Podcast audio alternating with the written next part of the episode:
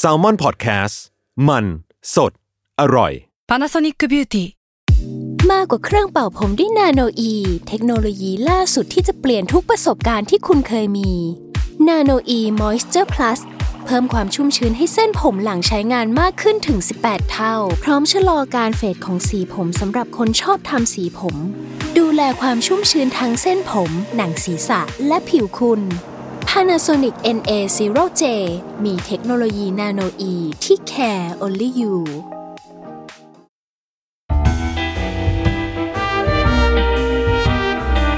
ฟิล์มนัวเรื่องอร่อยย่อยจากหนังกับแผลอีสทังกรีส้มตำที่ใครๆบอกว่าเป็นอาหารอีสานเนี่ยมันจริงหรือเปล่า นี่คือฟิล์มนัวเรื่องอร่อยย่อยจากหนังนะคะ กับแผลอีสทังกรีรายการที่จะหยิบเอาเรื่อง เมนูอาหารจากหนังหรือซีรีส์ที่คุณชื่นชอบนะคะ มาบอกเล่าให้หิวไปด้วยกัน และ EP นี้เราจะพูดถึง ต่อไปนี้จะเล่าถึงอาหารอร่อย คือคุณดิฉันตั้งใจว่าดิฉันจะร้องเพลงพระราชนิพนธ์เนาะชื่อเพลงว่าส้มตำแต่เมื่อกี้คุณได้ยินเสียงอะไรแว่วๆมาหรือเปล่า คือมีแขกรับเชิญอยู่ในรายการ แล้วเมื่อกี้เขาได้ยินฉันร้องเพลงแล้วเขาถึงกับ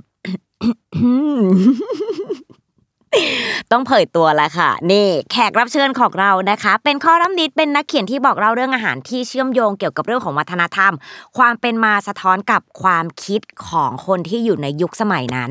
อากิจเหลือละไมนั่นเอง สวัสดีค่ะ สวัสดีครับผมทำไมอะ คุณอาเมื่อกี้หนูร้องเพลงไม่เพอเหรอคะโอ้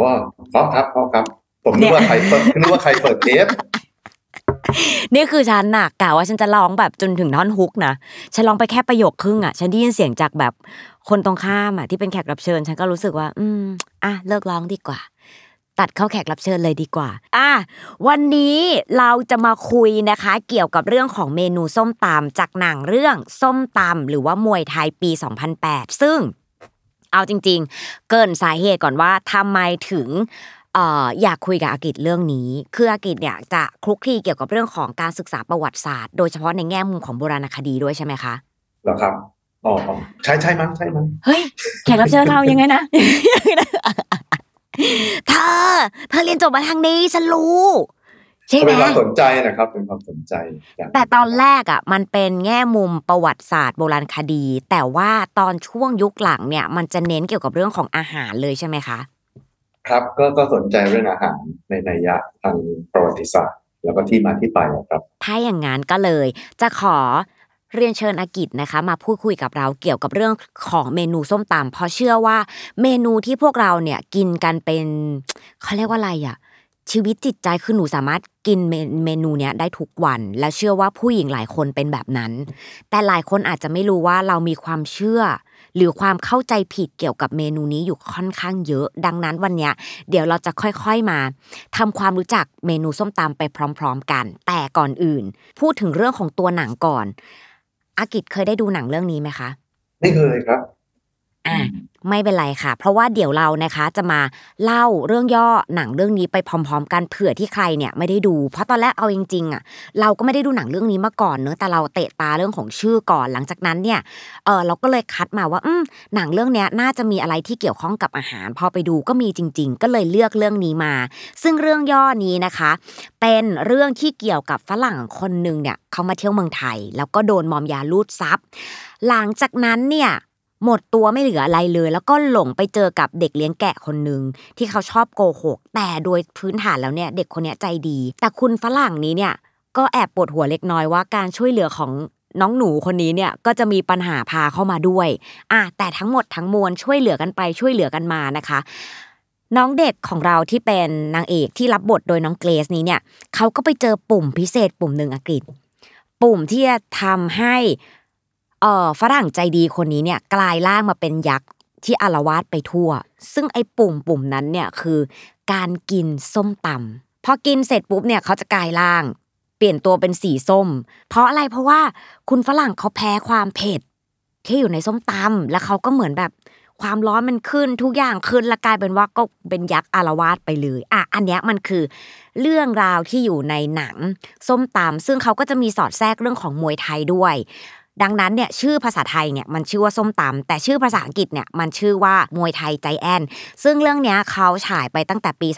2008 แล้วก็คนที่เล่นเนี่ยก็จะมีน้องเกรซน้องแคทแล้วก็มีคุณนาธานโจนส์นั่นเอง ซึ่งยังหาดูได้นะคะ แต่ว่าต้องหาดูแบบแนวออนไลน์ แล้วก็จะเป็นแนวแบบบู๊แอ็กชันแนวถนัดของสหมงคลด้วย ก็ไปลองตามหาดูกัน แต่ประเด็น ตรงนี้เนี่ยเป็นสิ่งที่หนูอะอยากเอามาคุยกับอากฤชครับเพราะว่า เออหนังที่ใช้ชื่อเมนูอาหารนำเรื่องนี้เนี่ยหนูคิดว่ายุคหนึ่งมันน่าจะเป็นเหมือนกึ่งกึ่งซอฟต์พาวเวอร์ไหมคะ เพราะว่าแพรลองกลับไปค้นดูยุคปี 2005 จนถึงปี 2010 เนี่ย มันมีหนังไทยหลายเรื่องเลยที่จั่วหัวเรื่องของเมนูอาหาร ก็คงเน้นต้มยำกุ้งเนาะอ่าใช่ไหมครับใช่ต้มยำกุ้งมา ตั้งแต่ปี 2005 ค่ะ แล้วหลังจากนั้นเนี่ยไม่รู้ว่าเพราะความการประสบความสำเร็จของต้มยำกุ้งหรือเปล่า มันเลยทำให้ปีต่อๆมา มันก็จะมีหนังไทยที่จั่วหัวชื่อเรื่องเป็นเมนูอาหารเลยอะอย่างมีปี 2006 เนี่ยจะเป็นข้าวเหนียวหมูปิ้งถ้ามีเด้อมีน้องเกรซเป็นคนแสดงเหมือนกันค่ะอ๋อครับใช่แล้วก็เป็นค่ายของสหมงคลด้วย แล้วก็ปี 2008 เนี่ยก็มีอีก 3 เรื่องที่เป็นใช้เมนูอาหารเป็นตัวนำ อะจะมีเรื่องช็อกโกแลต มีเรื่องฮักเก๋าแล้วก็มีเรื่องต้มยำเนี่ยแหละค่ะในปี 2008 ซึ่งทั้งหมดนี้เนี่ยมันเป็นหนังจากค่ายของสหมงคลเนาะซึ่งอันนี้แอบไม่แน่ใจว่าค่ายอื่นมีหรือเปล่า แต่เท่าที่ดูดูมาน่าจะมีสหมงคลดีแหละ ที่เขาทำแบบใช้ธีมของอาหารเนี่ยเป็นเป็นชื่อหนังแล้วก็เอามาเล่าในเส้นเรื่องด้วย ในมุมหนูหนูคิดว่ามันมันอาจจะไม่ได้เป็นซอฟต์พาวเวอร์ตามยุคปัจจุบัน แต่มันก็ถือเป็นซอฟต์พาวเวอร์ได้ไหมคะอากฤช ก็คงใช่นะครับ เพราะว่าช่วงช่วงนั้นก็เป็นช่วงที่กระแสการพูดถึงและการส่งออกความรู้แล้วก็รสชาติของอาหารไทยมันมันเริ่มขยับขึ้นมาขยับขึ้นมาขยับขึ้นมาใช่ไหมครับ อันนี้ก็คงเป็นทางหนึ่งที่ที่จะทำให้ความรู้และความเข้าใจเรื่องอาหารไทยมันถูกส่งออกไปนะครับ ค่ะ เดี๋ยวเรื่องเนี้ยอยากอยากจะมาขยายกับคุณอาตอนท้ายด้วยเรื่องของซอฟต์พาวเวอร์กับอาหารไทยนี่แหละ แต่เราต้องไม่ลืมประเด็นของเราเนอะที่เราพูดถึงเรื่องของส้มตำแล้วก็พูดถึงเรื่องของความเข้าใจผิดที่แบบ หลายคนยังงงๆอยู่ว่า เอ๊ะสรุปแล้วมันเป็นอาหารอีสานหรือมันเป็นอะไรยังไงงั้นวันเนี้ยหนูขออนุญาตถามที่มาที่ไปของเมนูนี้กากฤษก็จะมีเพื่อนเคยถามว่า แกทำไมมันชื่อส้มตำวะมันไม่เห็นมีส้มเลย ซึ่งตอนนั้นเราก็ อืม ก็จริงว่ะ ให้อากฤษเป็นคนไขข้อข้องใจให้เพื่อนหนูดีกว่าค่ะ ก็ถ้าเกิดว่ามันเริ่มจากคำถามนี้ก็คงตอบได้ง่าย ๆ ว่า ส้มในความหมายของส้มตำมันไม่ใช่ มันไม่ใช่ orange นะครับอือหือมันมันคือรสเปรี้ยวอะอืมเรียกง่าย ๆ คือตำอะไรสักอย่างที่มีรสเปรี้ยวอะครับ เรียกส้มส้มตำก็คือตำที่มีรสเปรี้ยว หมายถึงว่ามีรสเปรี้ยวนำถูกไหมคะใช่มีรสเปรี้ยวนำขึ้นมา ซึ่งเดี๋ยวนะคะคำว่าส้มที่แปลว่าเปรี้ยวนี้เนี่ย บริบทนี้มันถูกใช้ในภาคไหนของประเทศไทยโดยส่วนใหญ่อะคะภาคกลางก็ใช้นะครับ ภาคอีสานก็มีเรียกอยู่เหมือนกันครับ คือคือเป็นที่รับรู้กันว่าพอพูดถึงคำว่าส้ม อย่างแกงส้มเนี้ย มันก็ไม่ได้แปลว่าแกงสีส้มหรือว่าแกงที่ใส่ส้มเขียวหวานนะครับอ่าก็แกงส้มก็แปลว่าแกงที่เปรี้ยวนะครับอืมอ๋อเหมือนกันต้มส้มอะไรเงี้ยครับอืมเพราะฉะนั้นคำว่าส้มในส้มตำเนี่ยก่อนอื่นก็คือว่าคำว่าส้มในส้มตำไม่ได้ แปลว่าสีส้มหรือไม่ได้แปลว่าอ่าลูกส้ม แต่ว่าแปลว่าความเปรี้ยว แสดงว่าถ้าอย่างนั้นอะไรก็ตามที่มันมีรสเปรี้ยว เราสามารถเอามาตำแล้วเรียกว่าส้มตำได้ไหมคะ เช่นถูกต้องมะขามใช่ครับ ได้หมดเลยตำมะขามตำมะดันมะยม กระท้อนตะลิงปิงนี่อ่ามายงชิด โอ้โหนี่พูดไปเรื่อยๆถึงเย็นนะครับเธอเอาจริงนะเมื่อกี้ระหว่างที่อากิจพูดมาหนูก็เริ่มแบบน้ำลายสอวมาแล้วล่ะมาแล้วล่ะอะมันก็คือรสเปรี้ยวที่เขาใช้คำว่าส้มเพื่อสื่อสารกันมันก็เลยกลายเป็นคำว่า ส้มตำถ้าอย่างนั้นหนูก็ต้องถามต่ออีกค่ะว่า แล้วไอ้ส้มตำที่เราเข้าใจกันมาตลอดเวลาว่ามันเป็นอาหารภาคอีสาน สรุปแล้วมันเป็นอาหารภาคอีสานจริงๆไหมคะ ต้องสงสัยต้องเล่าย้อนนิดนึงนะครับดีค่ะเพราะว่าไออาหารที่มีลักษณะแบบนี้นะครับ คือการเอาอ่าผลไม้หรือผักที่มีเนื้อแข็งๆที่สดๆนะครับ มาสับมาซอยนะครับ เราโยนลงครกไปแล้วก็ปรุงรสด้วยพริก หรือกระเทียมหรือน้ำอะไรที่เปรี้ยวที่เค็มที่หวานเนี่ยนะครับ แล้วก็ขยำยำรวมกันเนี่ย มันมีทั่วทุกภูมิภาคนะครับอ่า ภาคอีสานก็มีภาคกลางก็มีภาคใต้ก็มี ถ้าจะเล่าถึงภาคอีสานเนี่ยเขาจะเรียกสิ่งนี้ว่าตำนะครับจะดังจะเห็นว่ามันมีคำสงสัยกันอยู่ว่าส้มตำหรือตำส้มถูกไหมครับอืมใช่ค่ะอ่าใช่ไหมครับ คือคือภาคอีสานเนี่ยเขาจะเรียกสิ่งที่เอาลงคกแล้วก็ตำตำตำตำเนี่ย ว่าตำนำหน้ามาก่อน แล้วก็เรียกวัตถุหรือวัตถุดิบที่ใช้เนี่ยตามหลักเช่นตำ กระท้อนตำมะละกอตำหมักปุ่งอ่าอะไรล่ะตำมะเรียกขามตำตำตำอะไรก็ก็เรียกอย่างนั้นนะครับค่ะแต่ทีนี้ว่าไอ้ที่เอาไปตำเนี่ย มันไม่ได้เปรี้ยวเหมือนกันทุกทุกอย่าง อย่างเช่นถ้าเกิดเราเอาถั่วไปตำเนี่ยตำถั่วมันไม่ได้เปรี้ยวอืมเพราะฉะนั้นเขาก็เรียกตำถั่ว แต่เมื่อไหร่ก็ตามที่อ่าของที่เอาไปใส่ไว้ในครกของคนอีสานมันเปรี้ยวเนี่ยเขาก็เรียกไอ้สิ่งนั้นว่าตำส้มอ่านะฮะไอ้ไอ้คำว่าตำส้มก็เลยเป็นที่รู้จักกันของคนอีสานคือเป็นตำที่มันเปรี้ยวนะครับนะฮะค่ะแต่ทีนี้คนภาคกลางเองเนี่ย ผมก็ไม่รู้ว่าเขามา มีภาพจำว่าส้มตำคือมะละกอ คือมะเขือเทศคือถั่วฝักยาวอะไรเนี่ยตั้งตั้งแต่เมื่อไหร่นะครับ แต่เพียงแต่ว่าคำว่าส้มตำในภาคในภาคกลางเนี่ยนะครับ มันก็พบจากเอกสารเก่านะครับอ่าสมัยเมื่อราวๆพศ 2470 กว่าๆนะครับตำรับสายเยาวภานะครับค่ะพูดถึงข้าวมันส้มตำนะครับ เพราะฉะนั้นเนี่ยอ่าก็คงพูดได้ว่ามันมีสิ่งที่หน้าตาแบบเดียวกับส้มตำหรือตำส้ม หรือคุณจะเรียกมันว่าอะไรก็แล้วแต่เนี่ย ทั่วไปแล้วในภูมิภาคประเทศไทย ตั้งแต่สักประมาณร้อยกว่าปีที่แล้วนะครับ อันนี้ผมจะเล่าเรื่องส่วนตัวของของบ้านผมให้ฟังก็ได้อ่าค่ะที่บ้านผมเนี่ยแม่เขาเป็นคนอัมพวานะครับ สมุทรสงคราม แม่บอกว่าสมัยแม่เด็ก ๆ เนี่ยเขาก็มีตำส้มตำกินกันแล้วส้มตำของแม่ผมเนี่ยเป็นมะละกอสับซอยตำกับหอมแดงพริกแห้งกะปิแล้วก็ใส่ปลาทูนึ่งย่าง แล้วก็ใส่น้ำมะขามเปียกให้มีความเปรี้ยว ไม่มีความเหมือนกันอะไรในจินตนาการกับส้มตำที่คนไทยกินอยู่ตอนนี้เท่าไหร่นั่นคือสิ่งที่เขากินกันจริง ๆ เมื่อเกือบร้อยปีที่แล้ว แล้วก็เป็นครั้งแรกที่หนูรู้ว่าเฮ้ยมีการเอาปลาทูนึ่งใส่ไปในครก เพื่อทำเป็นส้มตำด้วยเหรอเขามีเยอะไงแม่กลองมีปลาทูนึ่งเยอะแยะเลยอ่ามีมีอะไรเยอะก็ใส่นะครับ มันก็คงเหมือนกับสิ่งที่อธิบายไปตอนแรกว่าคนอีสานตำตำอะไรก็ตามที่มีอยู่ มีถั่วก็ตำถั่ว มีสมอก็ตำสมอ มีมะละกอ มีหมักปุกก็ตำหมักปุกนะครับอืมคือสิ่งที่เรียกว่าส้มตำหรือตำส้มหรือตำอะไรก็ตามเนี่ยก็คงเกิดขึ้นมาด้วยพื้นฐานเดียวกันก็คือว่าคนเนี่ยมีอะไรอยู่ใกล้ๆมือ ก็เอามาปรุงอย่างง่ายๆ เพื่อกินเร็วๆ จะรีบรีบออกไปไถนา จะได้รีบออกไปทำไร่นะครับ เป็นอาหารอย่างง่ายๆ ที่ที่ที่คนสมัยเมื่อสักร้อยสองร้อยปีก่อนเนี่ยทำกันค่ะเป็นปกติอยู่แล้ว ค่ะหรือว่าถ้าอย่างที่ผมเคยอ่านสิ่งที่อาจารย์คมติดเต็ดเข่งนะครับหรือเชฟหค่ะมีเนี่ยท่านเคยอ่าเขียนไว้เมื่อเร็วๆนี้เชฟหมีบอกว่าที่บ้านเขาก็มีเหมือนกันส้มตำเรียกว่าลอกอเยาะอืมลอกอคือมะละกอเป็นภาษาทางใต้นะครับเยาะก็คือค่ะการตำหยอกหยอกๆตำเบาๆลอกอเยาะก็แปลว่ามะละกอตำคล้ายกับของแม่ผมเลยเพราะว่าก็คือใส่หัวหอมแดงใส่พริกแห้งแล้วก็ใส่กะปิใส่มะละกอโอ้โหโคตรเหมือนกันเลย มันอยู่คนละจุดเลยใช่ไหมคะ เพราะว่าอะอย่างของคุณอาเนี่ยคืออัมพวา แต่ของเชฟหมีครัวกากากเนี่ยเขาอยู่ทางใต้ ในสองจุดของประเทศไทยก็จะมีจุดเชื่อมโยงที่คล้ายกันใช่ไหมคะ มันก็เป็นแบบนี้แหละครับ มันเดินตามคนมา ถ้าเกิดว่าคนมันสื่อสารถึงกันเมื่อไหร่ มันก็เอาของกินที่ชอบไปแลกเปลี่ยนกัน ของก็ไปเกิดที่นั่นที่นี่เหมือนเห็ดนะครับ ถ้าในบทความของเชฟหมีเนี่ยเขาก็จะอธิบายด้วยซ้ำไปว่าสิ่งที่เขาเรียกว่าลอยย้อนเนี่ยคล้ายๆกับส้มตำหรือเรียกว่าอะไรก็แล้วแต่ในพม่า มันคงหาจานแรกเนี่ย ยากเต็มทนไม่รู้ว่าจานแรกอยู่ตรงไหนเพียงแต่ว่าเราเห็นความคล้ายคลึงกันความเชื่อมโยงกัน แล้วก็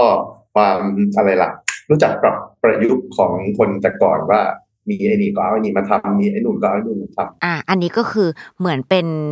คำตอบได้ว่าจริง ๆ แล้วเนี่ยการที่เราระบุเฉพาะเจาะจงว่ามันเป็นอาหารของพื้นที่ไหนอาจจะไม่ได้ เพราะจริง ๆ แล้วมันถือว่าเป็นอาหารที่อยู่ในทุกๆ ภาค ทั่วทั้งภูมิภาคเลยดีกว่า ไม่ใช่แค่เฉพาะในเมืองไทยด้วยซ้ำครับ แต่ว่าถ้าเกิดว่าเราจะเอาภาพจำของเรานะครับ ว่าค่ะส้มตำคืออะไร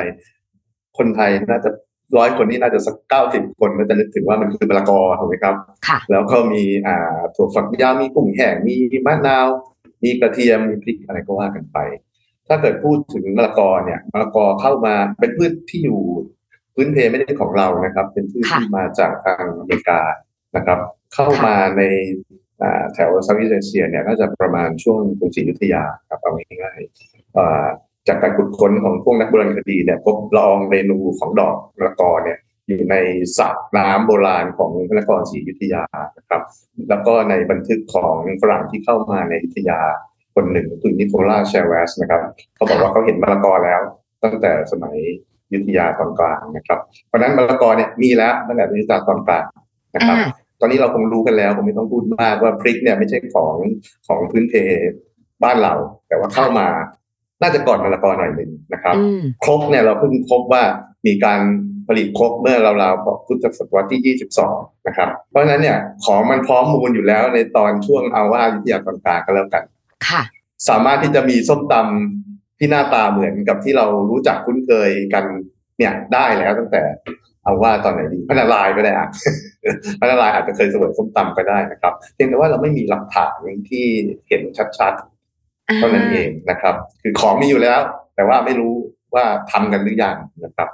ซึ่งมันอาจจะมีความเป็นไปได้ แต่เพียงเพราะเราไม่มีหลักฐานที่จดบันทึกเอาไว้ แต่ก็สามารถอนุมานและเชื่อมโยงและคิดไปเองได้ ซึ่งฉันคิดเองนะจ๊ะ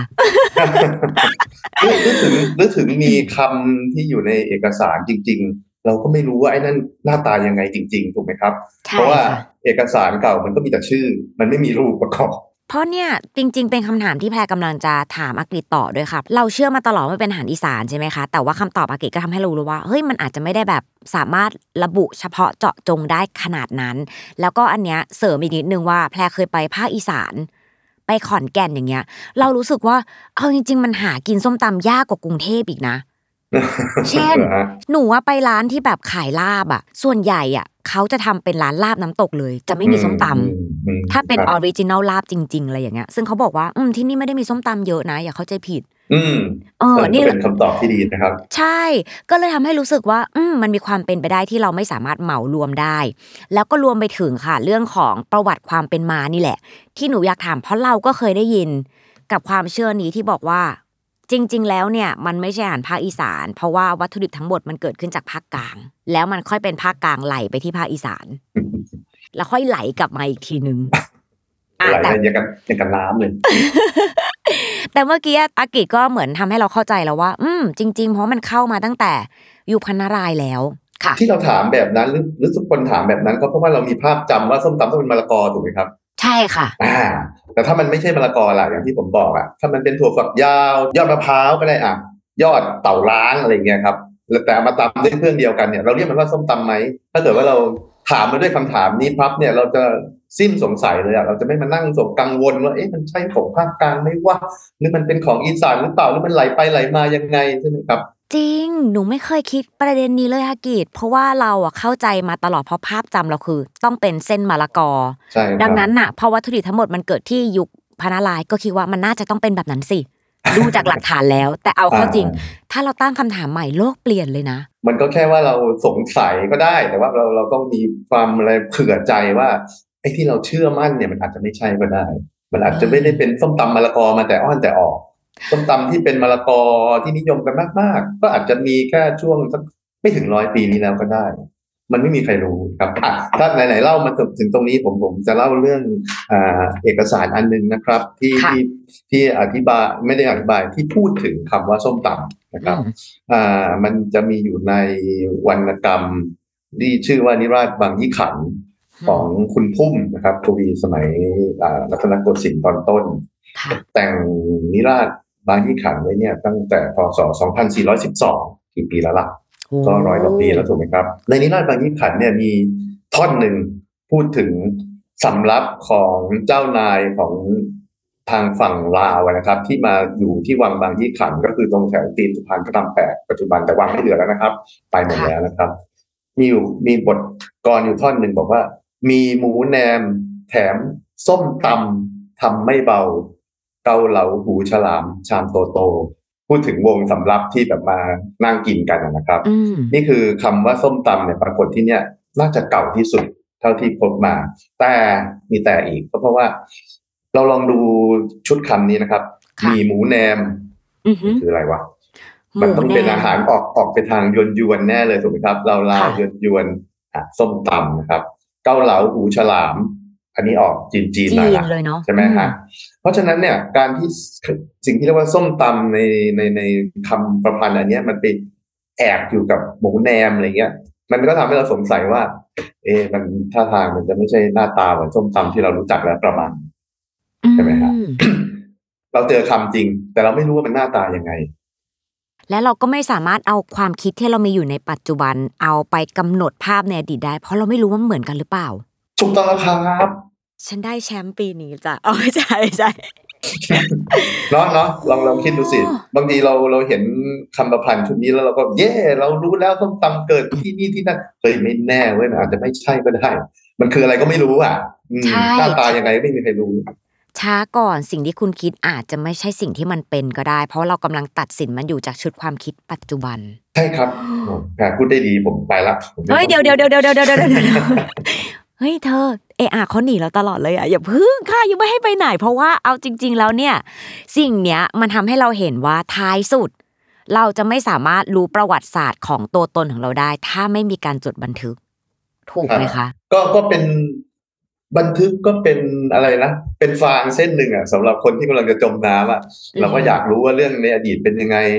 อ่าวิธีที่จะหาได้ก็มีไม่กี่วิธี มีขุดค้นทางโบราณคดี มีหาเอกสารเก่าๆใช่ไหมครับ ใครเจออะไรก็เอามาบอกเล่ากัน มันก็เป็นภาพจิ๊กซอว์ที่ค่อยๆ เติมเต็มขึ้นเรื่อยๆ มันไม่ใช่ข้อสรุป มันเป็นข้อเสนอเท่านั้นเองนะครับ เราก็มาคุยกันต่อ ถ้าอย่างนั้นแพรแอบถามแบบนี้ได้ไหมคะ เพราะว่าเราเราอะก็เข้าใจว่าอาหารมันสามารถสะท้อนช่วงเวลาของสังคมในยุคต่างๆ ได้ด้วย แต่พอเมนูนี้เนี่ยด้วยความที่ ตัวของส้มตำเองเนี่ยก็ไม่ได้มีการจดหลักฐานทางประวัติศาสตร์เนาะอย่างที่เราเมื่อกี้เข้าใจกันอย่างชัดเจนขนาดนั้น แต่มันพอมีบางแง่มุมที่เราสามารถสะท้อนในแต่ละยุคได้ไหมคะ มันก็คงพอจะอธิบายได้คร่าวๆอะครับ ว่าสังเกตจากสิ่งที่มันเกิดขึ้นอยู่ตอนนี้นะฮะว่าว่าคนเวลาเอาส้มตำมามาตำอะอ่ามันเอาของทุกอย่างที่ที่คิดว่าจะกินได้เนี่ยเอามานะฮะค่ะเช่น เอาถั่วฝักยาว เอาอ่ายอดมะพร้าว เอา ถั่วนู่นนี่นั่นถั่วพุ่มถั่วอะไรต่าง ๆ มาตำใช่ไหมครับก็คงจะพอพูดได้ว่าส้มตำเนี่ยมันหรือตำส้มหรือตำอะไรก็แล้ว แต่เนี่ยมันสะท้อนถึงความรู้ในการเอาของรอบๆตัวมากิน ถ้าเราดูเมนูส้มตำในปัจจุบันนี้ตำรสรสส้มตำอะนะครับตั้งแต่ค่ะเคยไปรสส้มตำเนี่ยโอ้โหมีแปดสิบอย่างได้ใช่ไหมครับเดี๋ยวนี้หนูรู้สึกว่าทำไมส้มตำมันวาไรตี้ได้ขนาดนี้อะไรอย่างคเงี้รัยบ ซึ่งซึ่งก็อ่ามันก็สะท้อนว่าความรู้ในการกินวัตถุดิบที่มันเป็นธรรมชาติ วัตถุดิบที่มันเป็นของพื้นถิ่นอะไรเนี่ยมันมีเยอะมาก การหลากหลายมันมาจากหลายทางใช่ไหมฮะสค่ะสมัยก่อนมันอาจจะหลากหลายกว่าในแง่ที่ว่ามันยังมีพืชพันธุ์ที่อ่ายังไม่สูญพันธุ์หรือยังมีอยู่เยอะอ่าเราก็คงจินตนาการถึงสภาพป่าสมัยก่อนได้ว่าน่าจะมีเยอะกว่าสมัยนี้ แต่ช้าก่อนป่าไม่งอยู่เยอะจริง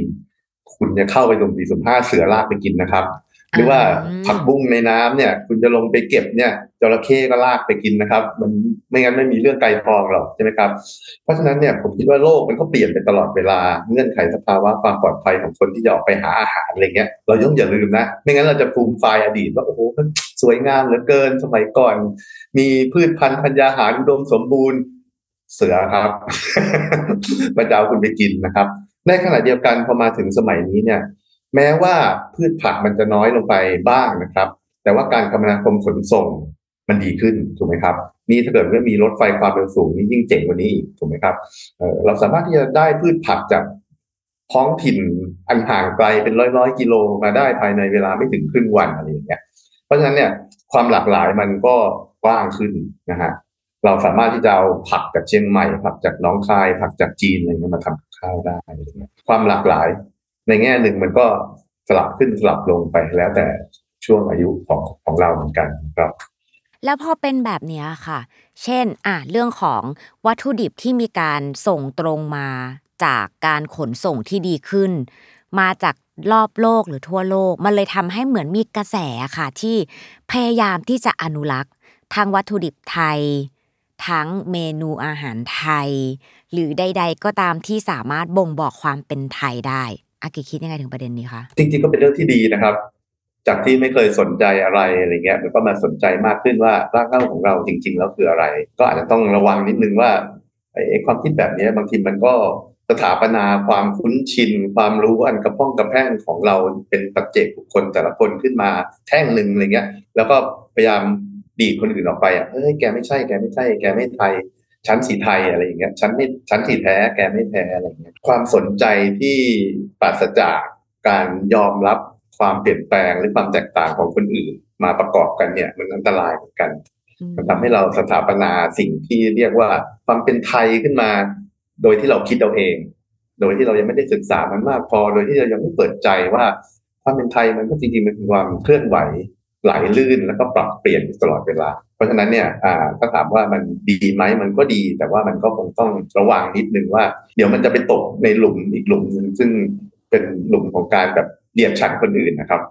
การอนุรักษ์ไม่ใช่เรื่องที่ผิด แต่ควรทำอย่างมีสติและความรู้ที่เพียงพอ ใช่ครับ ก็เริ่มต้นก็ต้องหาความรู้ก่อนเหมือนเรื่องส้มตำเนี่ยครับใช่ไหมครับถ้าไม่งั้นเราก็จังอาจจะมานั่งคิด โยนกันไปโยนกันมาว่ามันของใครกันแน่ของภาคกลางหรือของอีสานหรือของอีสานหรือของภาคกลางโยนกันไปอย่างเงี้ยทะเลาะกันตบตีกัน หรือบางทีอาจจะไม่ต้องหาเหตุผลกับเรื่องนี้ก็ได้ว่าเป็นของพรรคไหน มาคำถามสุดท้ายแล้วค่ะอากฤษนั่นคือเรื่องที่เราได้ยินบ่อยมากในยุคปัจจุบัน soft power กับอาหาร คือเราจะเห็นว่ามันมีหลายประเทศที่เขาผลักดันอาหารตัวเองอะค่ะ ผ่านสื่อต่างๆ เกาหลีอย่างเงี้ยเขาก็มีการแบบใส่ลงมาในซีรีส์ต่างๆ แล้วมันก็ถูกแพร่กระจายไปทั่วโลกเนาะพอกลับมาที่บ้านเราเนี่ยเราก็เห็นความพยายามนี้ในมุมของอากิอากิคิดยังไงบ้างคะผมก็ไม่แน่ใจนะ แต่ว่าเวลาดูหนังดูละครดูงานศิลปะที่เป็นวรรณกรรมก็ดีหรือเป็นรูปวาดอะไรต่างๆ ของของคนอื่นเขานะครับเขาใส่ได้เนียนมากอย่างซีรีส์เกาหลีนี่ผมเองก็ไม่ได้ดูมากแต่ว่าคนที่ดูก็บอกว่าโอ้โหมัน ดูแล้วมันหิวอยากกิน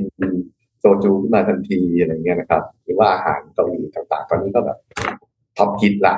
เพราะว่าผลพวงของซีรีส์เกาหลีนั่นเองนะครับหรือว่าถ้าเป็นภาพยนตร์ในโลกตะวันตกเนี่ยมีหนังเกี่ยวกับอาหารเยอะแยะมากมาย ซึ่งเขียนบทกันเทพมากไปถึงไหนถึงไหนแล้วใช่ไหมครับ โดยพูดเรื่องที่มันเป็นยะทางจิตใจในผ่านอาหารนี่ดูแล้วมันแบบอืมสุดๆ แต่เมื่อเมื่อเมื่อมาหันมาดูของไทยบ้างเนี่ย ผมคิดว่าสามารถพูดได้ว่าเราไม่พบนะ เราไม่พบงานไทยที่สนใจเรื่องอาหาร อย่างชัดเจนนะครับ มีหนังเรื่องส้มตำนะฮะซึ่งก็ผมคิดว่ามันไม่ได้มันไม่ได้มากพอหรือไม่ได้มีความลึกซึ้งนะ มันมีความแบบรุนแรงขับใจ โอเค ไม่ได้ผิดร้ายนะครับเพียงแต่ว่าอ่าพอพอเรานึกถึงปริมาณเนี่ยมันไม่ค่อยมีภาพวาดเกี่ยวกับอาหารมีไหมไม่มีวรรณกรรม ไม่มีเลยนะครับวรรณกรรมไทยเกี่ยวกับอาหารน่าจะมีเรื่องอะไรสักเรื่องที่เป็นเรื่องสั้นที่คือลิตแตกนะครับเท่านั้นเองประมาณมันอาจพอพูดได้ไหมว่าเราไม่สนใจอาหารที่จะแสดงออกเพื่อให้มันมีความลึกซึ้งให้ชาวโลกเขารับรู้ เวลาเราจะโฆษณาเรื่องอาหารเรื่องอะไรเนี่ยมันมันถึงดูทื่อๆ ดูปรุงแต่งจนเกินเลย จนแข็งตัวเกินไปอะไรอย่างเงี้ยครับ เราจะไม่พบอะไรที่มันเนียนๆ เหมือนในซีรีส์เกาหลีอะ มันไม่มีความเป็นธรรมชาติอะ ผมรู้สึกว่าอย่างนั้นเนาะเวลาเรานำเสนอซอฟต์พาวเวอร์ของเราทางอาหารผมพยายามลองนึกถึงว่า เราดูละครไทยสักกี่เรื่องก็แล้วแต่เนี่ยเราเห็นฉากตัวละครกินข้าว ในละครบ้างไหมชวนกันกินแกงส้มเงี้ยชวนกันเปิบน้ำพริก ชวนกันกินอันนี้ไงหลนปลาทูเนี่ยแบบอร่อยนะอะไรเงี้ยเธอกินซิจ๊ะอะไรเงี้ยเราไม่เคยเห็นนะเราสนใจแค่ไหนเกี่ยวกับเกี่ยวกับเรื่องปลีกย่อยที่จริง ๆ แล้วควรเป็นความภูมิใจของเราซึ่ง เอาเข้าจริงละครโดยส่วนใหญ่ฉากกินข้าวคือเขาไม่ให้กินนะคะเหรอครับเราทำไมไม่ถึงได้เป็นแบบนั้นนะไม่หมายความว่าเราไม่ได้โฟกัสกับการกิน แต่เราโฟกัสกับบทสนทนาที่คุยกันบนโต๊ะอาหารเฉยๆ เหมือนอาหารบนโต๊ะเป็นแค่ prop อย่างหนึ่งอะแค่นี้ก็จบแล้วแล้วมันจะไปซอฟต์พาวเวอร์ไหวได้ยังไงล่ะใช่ไหมครับ เอาง่ายๆ ความสนใจเกี่ยวกับอาหารของคนไทยเนี่ยมีมากแค่ไหนวัดได้ว่าเราไม่มีพิพิธภัณฑ์อาหารนะครับ อืม เราไม่มีได้ยังไงอะโอ้โหญี่ปุ่นนี่มีพิพิธภัณฑ์ราเมงพิพิธภัณฑ์อาหารเยอะแยะมากมายถูกไหมครับ ไทยไม่มีพิพิธภัณฑ์อาหารเลยสักแห่งเดียวอะก็ก็คงเป็นเรื่องที่ต้องช่วยกันนะนะครับ ทุกทุกฝ่ายว่าเอ่อการที่จะแทรกสิ่งที่เป็นสิ่งที่เรียกว่าซอฟต์พาวเวอร์ออกไปสู่สากลมันเป็นเรื่องจำเป็นแน่ ๆ อยู่แล้วใช่ไหมครับเพราะเวลาคนจะรับฟังเรื่องอะไรที่ที่ตัวเองแบบรับเข้าไปเลยไม่รู้ตัวมันก็ผ่านสิ่งที่เรียกว่าซอฟต์พาวเวอร์นี่แหละเพียงแต่ว่าวิธีการสอดแทรกของเราเนี่ย มันยังมีอะไรอยู่ในเป็นเพดานความคิดอยู่ในใจของเราหรือเปล่า เอาง่ายๆคือทำให้มันเป็นธรรมชาติอะสมมุติว่าเราจะแทรกฉากซอฟต์พาวเวอร์เรื่องอาหารเข้าไปในหนังสักเรื่องนึงเนี่ยมันต้องน่ากินอะมันต้องมีความธรรมชาติเวลาเรากินข้าวอะกินแล้วก็วิพากษ์วิจารณ์กันมีชอบมีไม่ชอบมีอะไรอย่างเงี้ยแล้วมันจะอยากกินไปเองอะแต่วันนี้เนี่ยการได้คุยกับอากฤษเนี่ย